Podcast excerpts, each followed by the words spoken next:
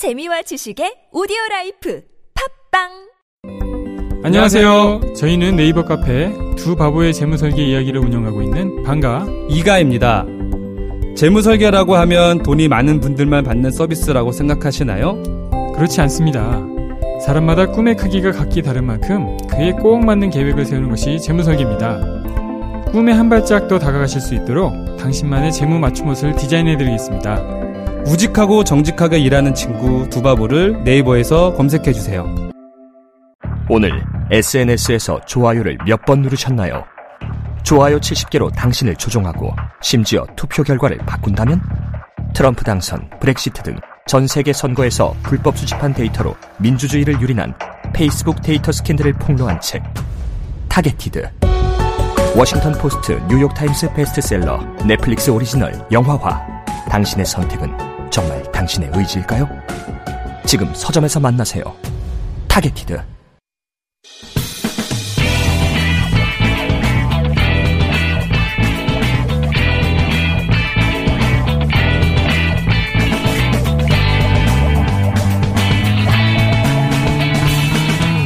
김어준의 뉴스 공장.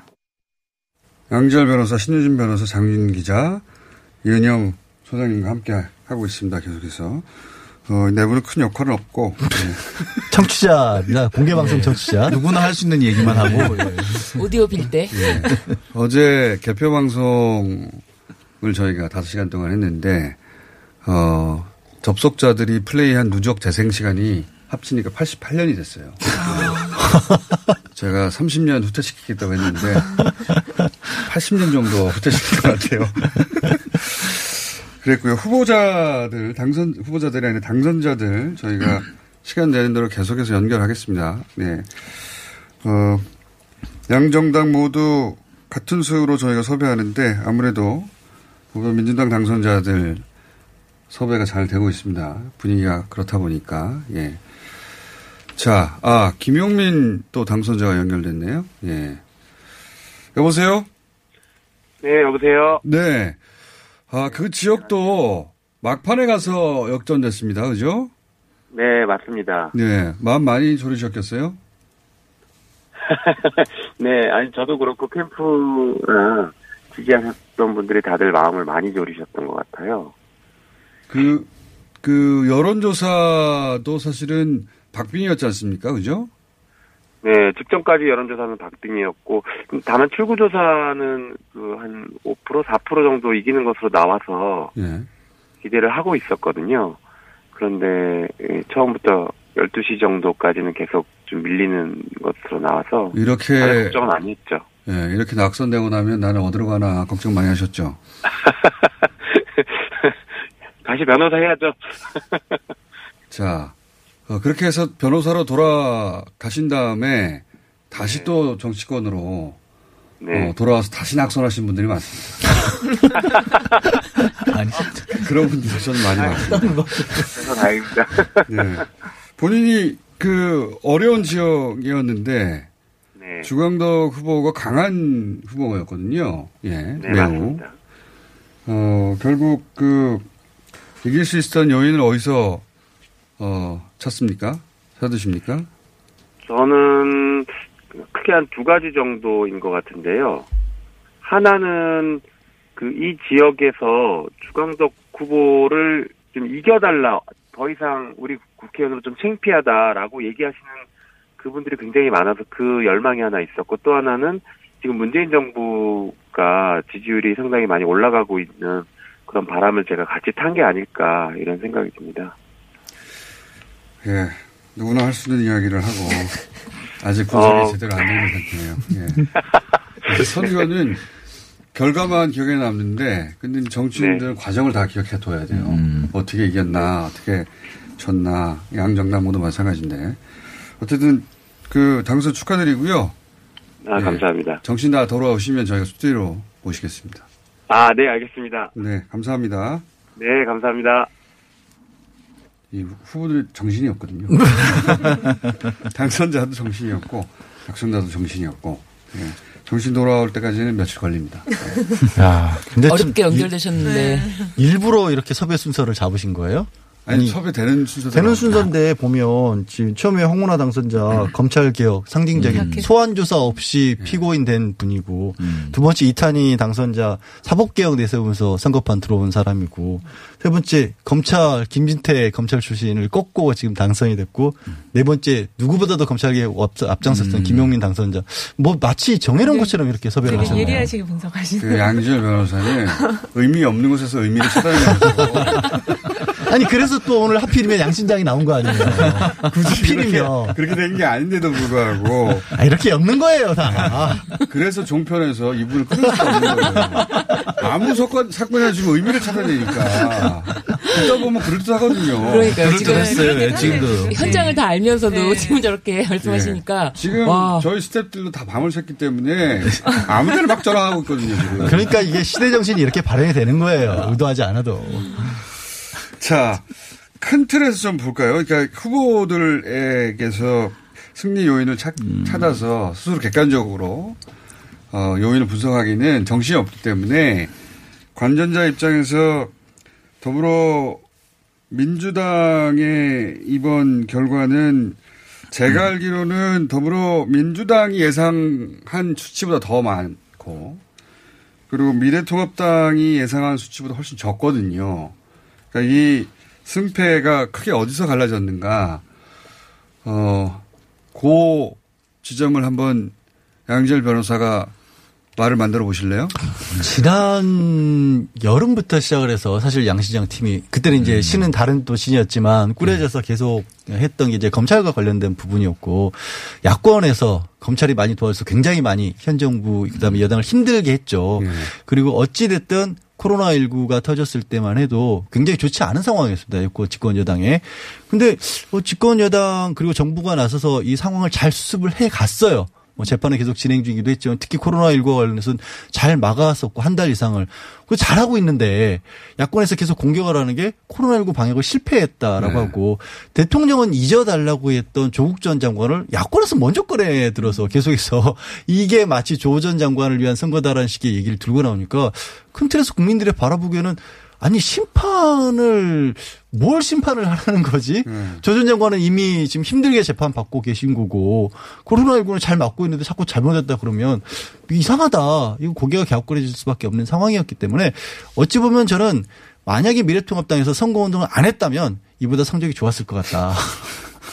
계속해서 엇박자를 냈다 오히려 저는 그렇게 봅니다.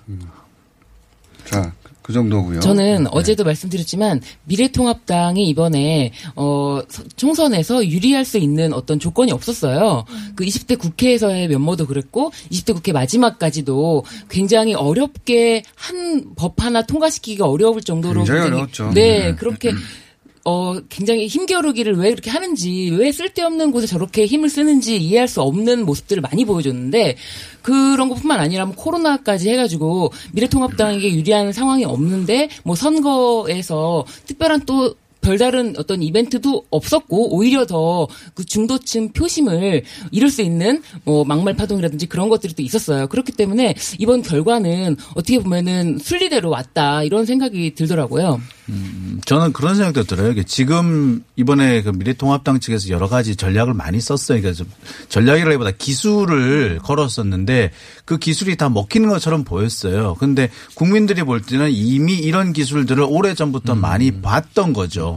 그러니까 노무현 전 대통령 시절부터 똑같이 뭐 꼬투리 잡고 험담하고 또 심지어는 이러면 이런다고 비난하고 저러면 저런다고 비난하는 모습에서 아 익히 많이 보아왔던 모습들이었던 거죠. 그런데 그때 이미 한번 학습 효과가 생긴 겁니다. 그렇게 해서 바꿨더니 지들은 더 못하더라.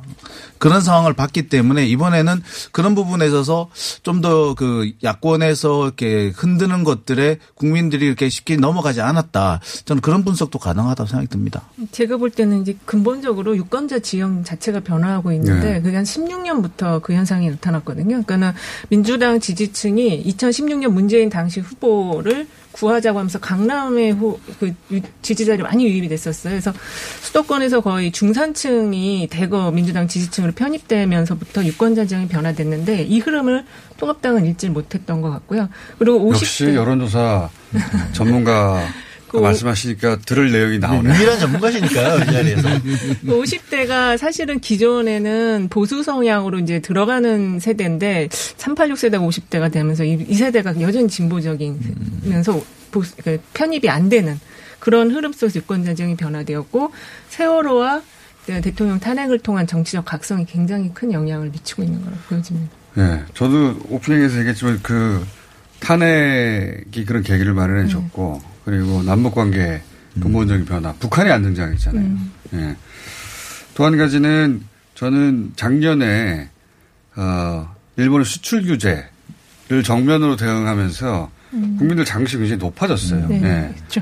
굉장히 높아진 자긍심에 이 코로나 대응 결과를 보면서 아 맞구나 이게 예, 우리가 굉장히 수준이 높아졌구나 그런 자신감 그러면서 지형이 변했다 네. 밭이 변했다라는 생각이 들고 그리고 미래통합당 같은 경우에는 저는 그 다른 분들은 안 입는데 이 보수 유튜브 채널 있지 않습니까? 그리고 태극기 부대 있지 않습니까? 그래서 사실 온라인과 오프라인의 양 날개였거든요. 그 큰 목소리로 그러니까 과잉 대표하게 만들었거든요. 이 목, 이런 소리가 정말 엄청나게 많은 보수 진영의 중도까지 포함하는 엄청나게 큰 목소리라고 보수 진영 스스로가 착각하게 만들었어요. 그 국민들이 그쪽을 정말로 많이 선택한다라고 착각하게 만들었고, 근데 아까 이제 약간 장윤 기자하고 인물상 통하는데 선거 전까지 나온 전체 언론에서 나온 기사들을 저는 한국 실제 국민들의 여론을 모르는 누군가에게 보여주고 이러고 이 언론에 쏟아져 나온 기사들을 다 보고 나서 만약에 이 상황에서 대한민국 국민들은 누구를 선택할까로 물으면 아마 보수 야당이 크게 이길 거라고 아마 그러니까요. 기, 기성 언론들도 지금 얘기하신 그런 보수 유튜브나 이쪽에 많이 경도됐던 것으로 보여요. 이 보수 유튜브와 태극기 부대는 굉장히 의도적으로 육성한 보수 진영에서 위축되었던 보수 층을 이제 살려낼, 길을 살려내려고 만들어낸 장치고 자기들은 이걸 잘 작동한다고 판단한 것 네. 같아요. 근데 이렇게 뉴스 속에 가둬두면서 완전히, 어, 뭐가 일어났냐면 그 중도하고, 어, 거리가 점점점 벌어졌어요. 괴리가 것 자기들만 같아요. 하는 이야기인데 음. 이게 모두에게 먹히는 이야기라고 착각하기 시작한 층이 등장하면서 이, 이 층이 예를 들면 차명진 후보 음. 건을 뒤흔들어 버렸죠. 네. 네. 과거의 보수 정당이었으면 가차없이 하루 만에 정리했을 음. 사안을 어 그러니까 본인들이 본인들이 살려고 만들어 놓은 이 양날개가 본인들 발목 크게 잡았다. 그러니까 과잉 대표되는 그 온라인과 오프라인의 목소리에 자기들도 속은 거예요. 기본적으로. 그 전파되는 줄 알았는데 그냥 그 안에 그 안에 가둬버린 가- 예, 가둬버린 갇혀져 거예요. 있었던 거죠. 예. 그렇게 기성 언론들이 어, 국민의 그 여론을 흔들려고 하는 그 노력들이 저는 있었는데 국민들이 흔들림 없는 선택을 한 것이 아니냐라는 생각도 들고 그리고 또 한 가지가 정치 무관여층이 그동안 정치에 무관심했던 것들이 정치가 너무 정치 혐오라고까지 말할 수 있을 정도로 뭐 지지부진하고 괜히 싸우고 이런 것들만 보여줬는데 어떻게 보면 이런 시사 방송이 어, 지금 이 뉴스 공장을 포함해서 굉장히 재밌어졌어요. 그래서 들으면은 이게 다저 심각 때문입니다. 이렇게 네, 이런 말할 기회가 와서 다행이네요. 다 재밌어진 건 저 때문입니다. 밴드를 불렀어야죠 차라리.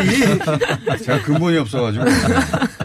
이렇게 시사 잃을 게 없다 방송이 보니까. 재밌으니까 네, 시사를 재밌게 만든 예, 것도, 예. 재밌게 들어요. 네. 이거를 막 심각하게 듣고 막, 막 핏대를 세우지 않고 한 번 또 웃어요. 그렇기 때문에 이걸 계속 또 듣고 지금 지금도 굉장히 유튜브 어, 구독자 뭐 시청 실시간 접속자 수가 많지 않나요?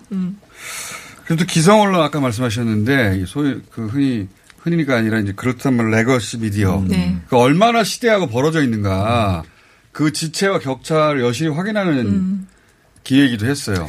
그래서 아마 지금까지 거론이 본격화되진 않았지만 이번 총선 이후에 그 언론 개혁 문제도 이제 거론이 되기 시작하지 않을까. 그리고 네.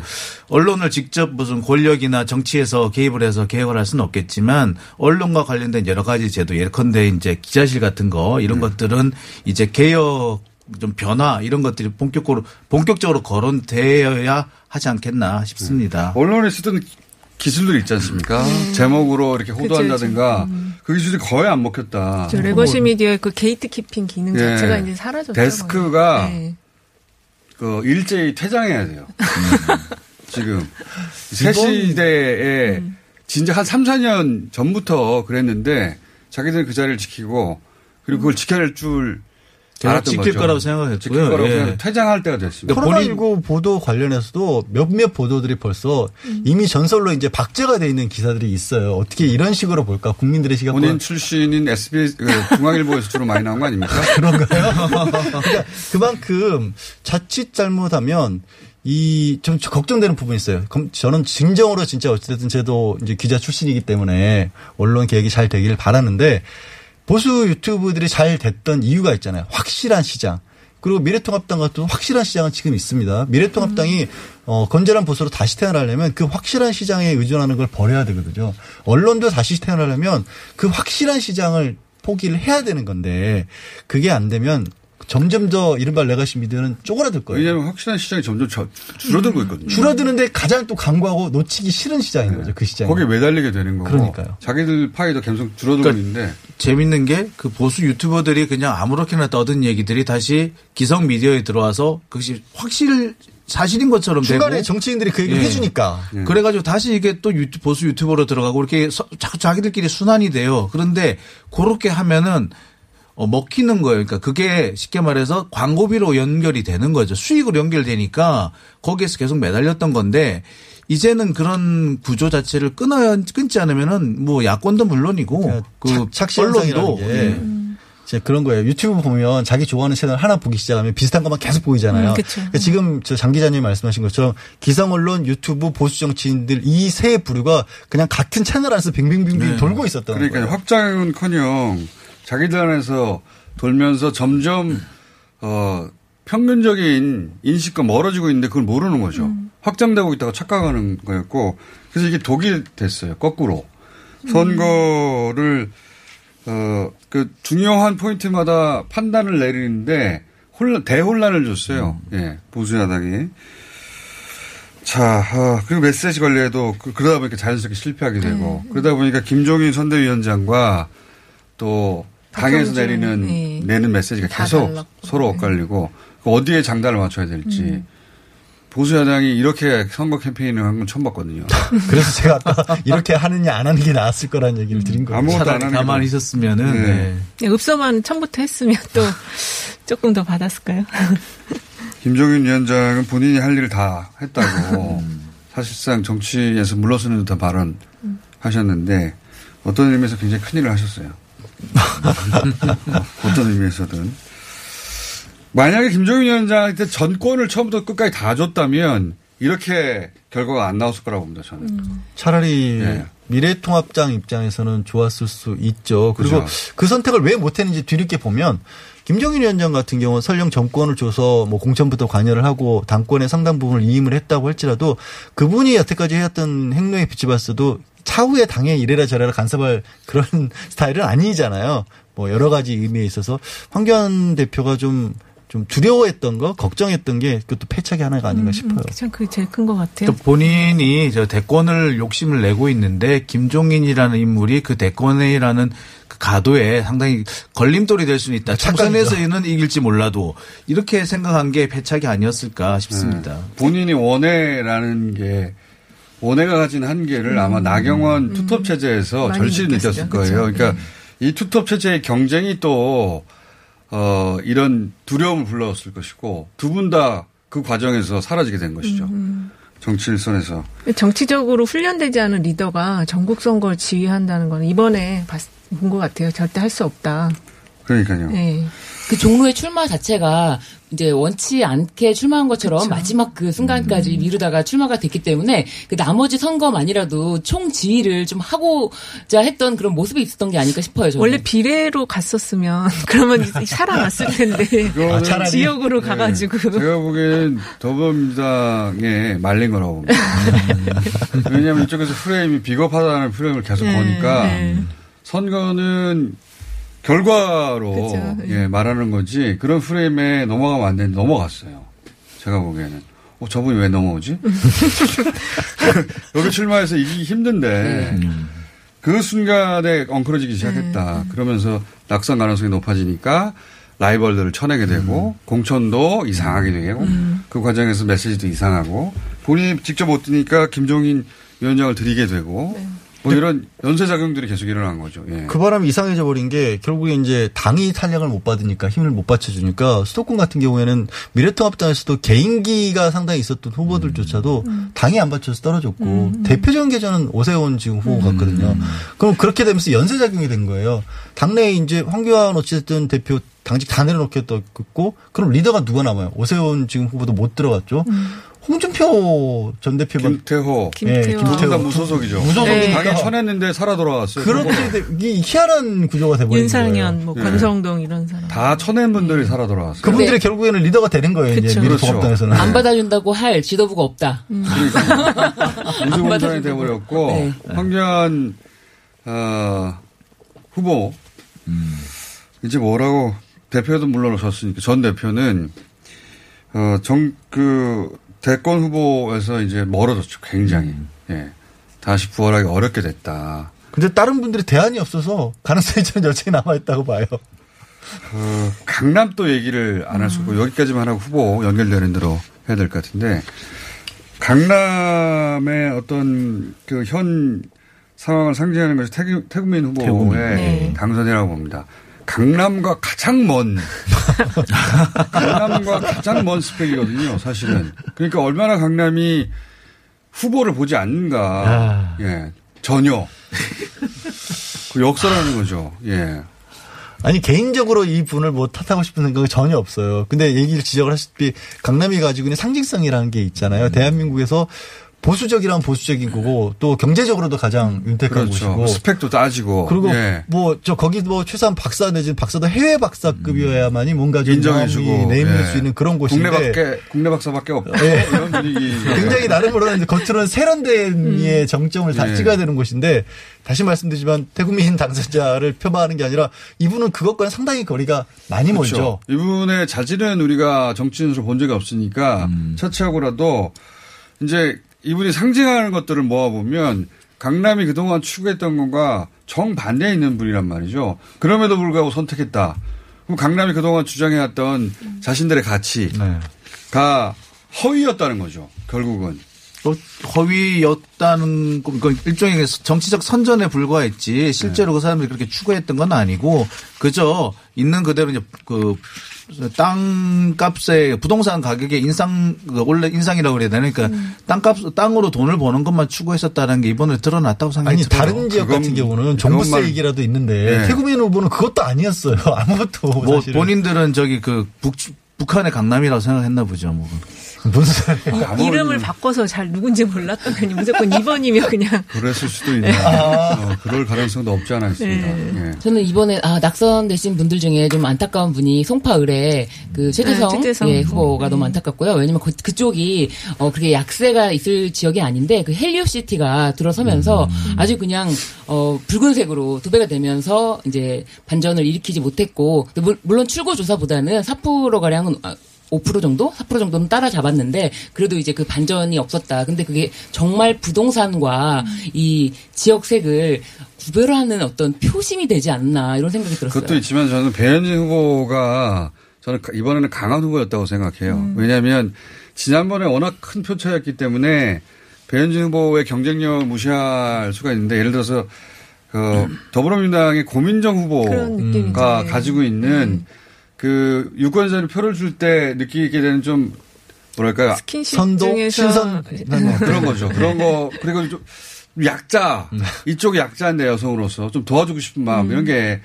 보수 유권자들한테 좀 딸 같은 그, 느낌. 그렇죠. 배현진 후보에 촉발시킨 면이 있었다. 후보자로서의 매력 네, 같은 네, 거. 생각이 스킨십이. 되게 좋았다고 하더라고요, 실제로. 그래서 강한 후보였다고 봅니다. 저는 배현진 후보 자체가. 예. 그러니까 양진영에서 서로 이해하지 못할 지점이긴 한데 저는 배현진 후보가 강한 후보였다. 아, 충분히 그럴 수 있죠. 네. 어. 물론 최세정 어, 후보가 선거운동 못한 점도 있습니다. 사실은. 예. 이 지도부여서 네, 맞아요. 네, 초반에 거의 선거운동을. 네. 지역구에서는 선거운동을 못하면 박빙 지역에서는 눈에 안 띄면 표가 안 가거든요. 실제. 자, 다 어디 가셔야 된다고 지금 자꾸. 아니, 저는 이제 언론의 얘기를 계속해서 짚었기 때문에 네. 같은 TBS에서 다시 언론의 문제를 짚으러 해시태그 팔로우를 하러 가야 돼서 틀어놓고 계신 됩니다. 유튜브는 계속. 자, 그러면 나가주세요. 네, 알겠습니다. 고맙습니다. 캠페인하고 돌아오겠습니다. 잠시. 다 나가시는 건가요? 예. 아니, 소장님, 소장님 되시죠. 아, 그래요? 예. 자, 그럼 소장님 앉아, 시간 되시면 앉아 계시고요. 시간 되시는 분 앉아 네. 계세요. 예. 중간에 나가는 거예요. 자, 자, 한 분 연결됐습니다. 지금 김기현 당선자 연결됐습니까? 네. 어, 울산 남구의 김기현 당선자 연결되어 있습니다. 안녕하십니까? 네, 김기현입니다. 반갑습니다. 네, 축하드립니다. 아유, 감사합니다. 네. 큰 격차로 당선되셨는데, 지금, 어, 개인적으로는 굉장히 기쁘시겠고, 또, 소속 정당의 결과로는 마음이 좀 아프실 것 같은데, 그렇죠? 네, 뭐 정확하게 표현하셨는데요. 예. 개인적으로는 뭐 이- 다시 이제 또 제 뜻이 그 관철되고 또 우리 국- 시민들께서 제 마음을 알아주셨다. 예. 진심을 이해해 주셨다는 점에서 굉장히 감사하고 아주 또 영광스러운 일이긴 한데 제가 속한 우리 미래통합당이 예. 워낙 참패를 해버렸기 때문에 아 이걸 어떻게 앞으로 헤쳐나가야 되나 어떻게 민심을 얻어야 되나 하는 큰 숙제가 당면한 과제로 다가와 있어서요. 당선됐긴 했지만 너무 마음이 무겁습니다. 그, 그 수도권, 울산 남구에서 큰 격차로 이- 이기셨는데, 수도권에서 특히, 어, 미래통합당이 어, 참패한 원인을 어떻게 분석하십니까? 보십니까? 어 글쎄 저는 사실 그 뭐 부울경 권역의 선대위원장을 맡아서 예. 울산 울산 경남 지역의 뭐 접전 지역을 주로 많이 지원 뉴스에 다니면서 나름대로 역할이라고 생각하고 특히 울산의 경우에는 그동안 우리가 세 석밖에 못 가지고 있었는데 다섯 석을 얻어서 네.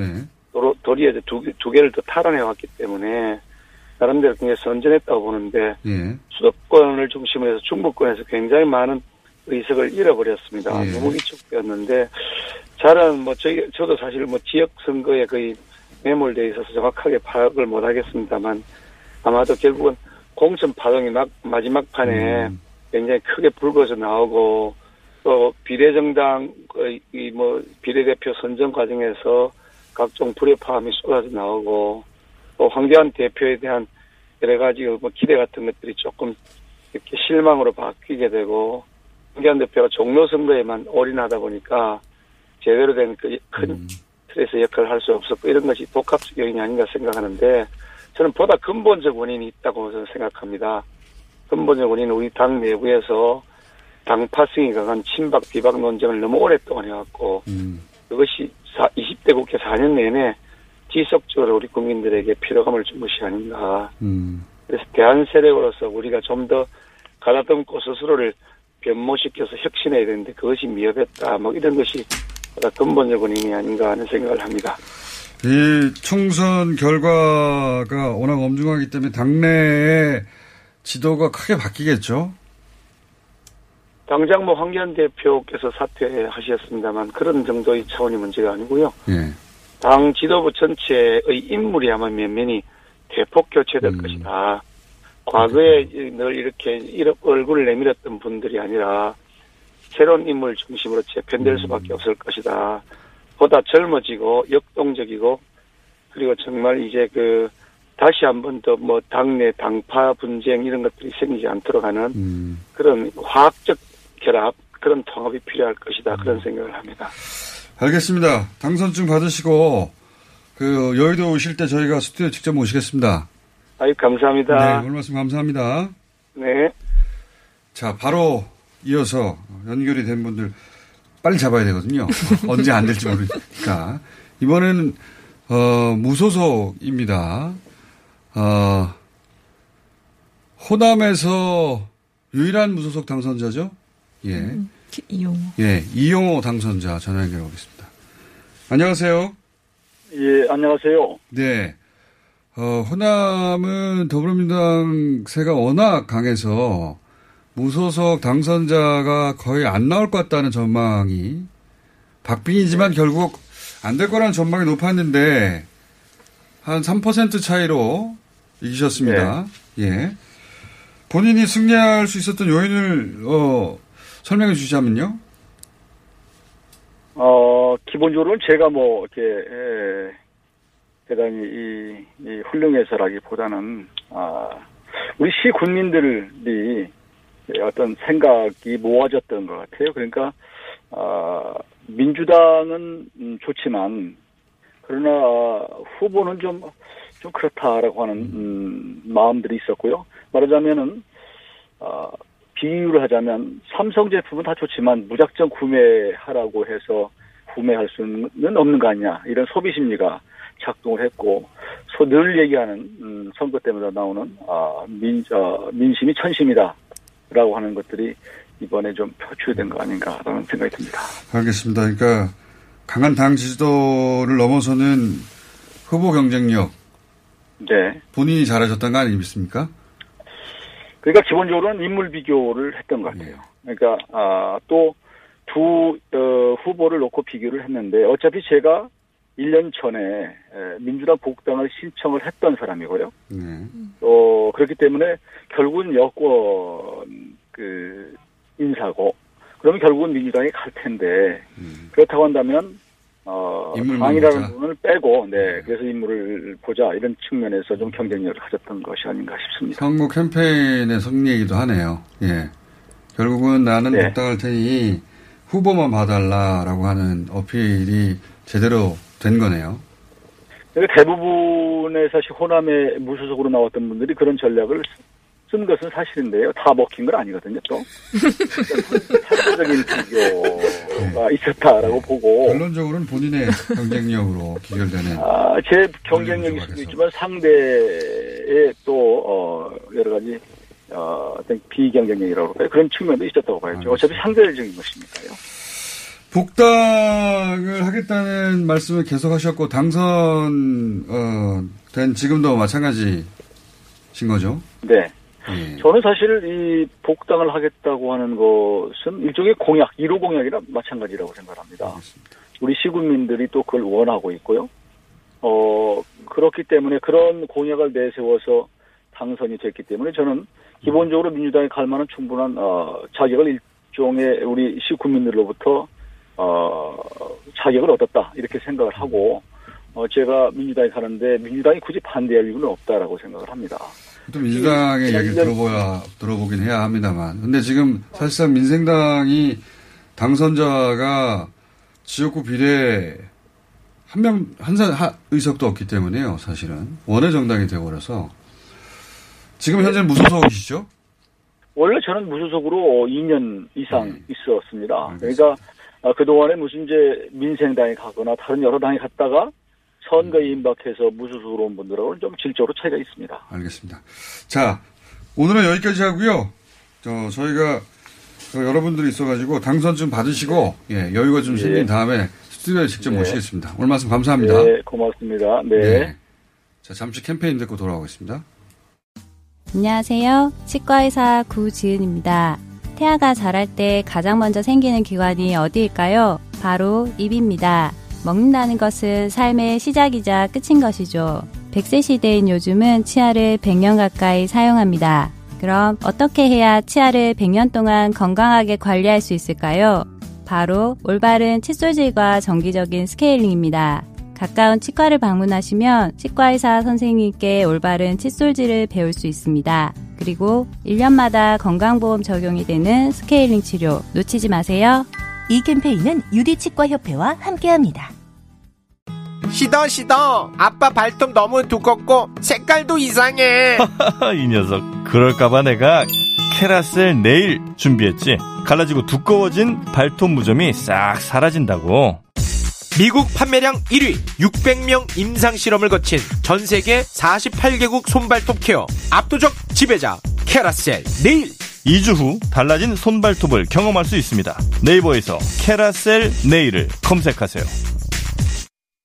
김어준의 뉴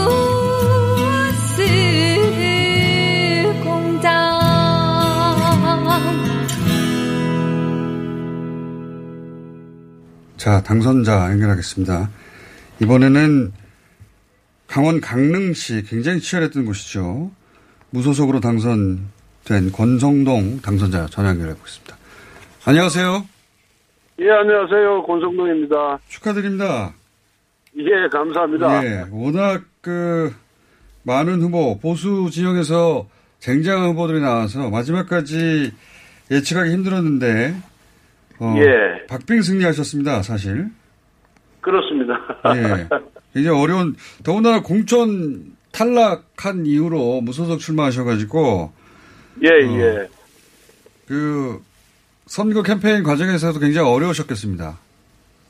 그렇습니다. 무소속으로 출마를 하다 보니까 어, 당의 도움을 받지 못해서 굉장히 어려운 상태였고요. 또 삼선 시장 출신의 무소속 후보, 장관 출신의 아, 또 미래통합당 후보와 아, 경쟁을 하면서 보수표가 분산되다 보니까 아, 아주 힘든 싸움을 했습니다. 그렇지만 우리 아, 위대하신 우리 강릉 시민께서 어, 강릉의 미래를 위하고 또 대한민국을 아, 바로잡아 달라는 그런 충정에서 막판에 제, 저에게 표를 몰아줌으로써 아, 200, 2,500표 차이로 아, 아주 어렵게 예, 이겼습니다.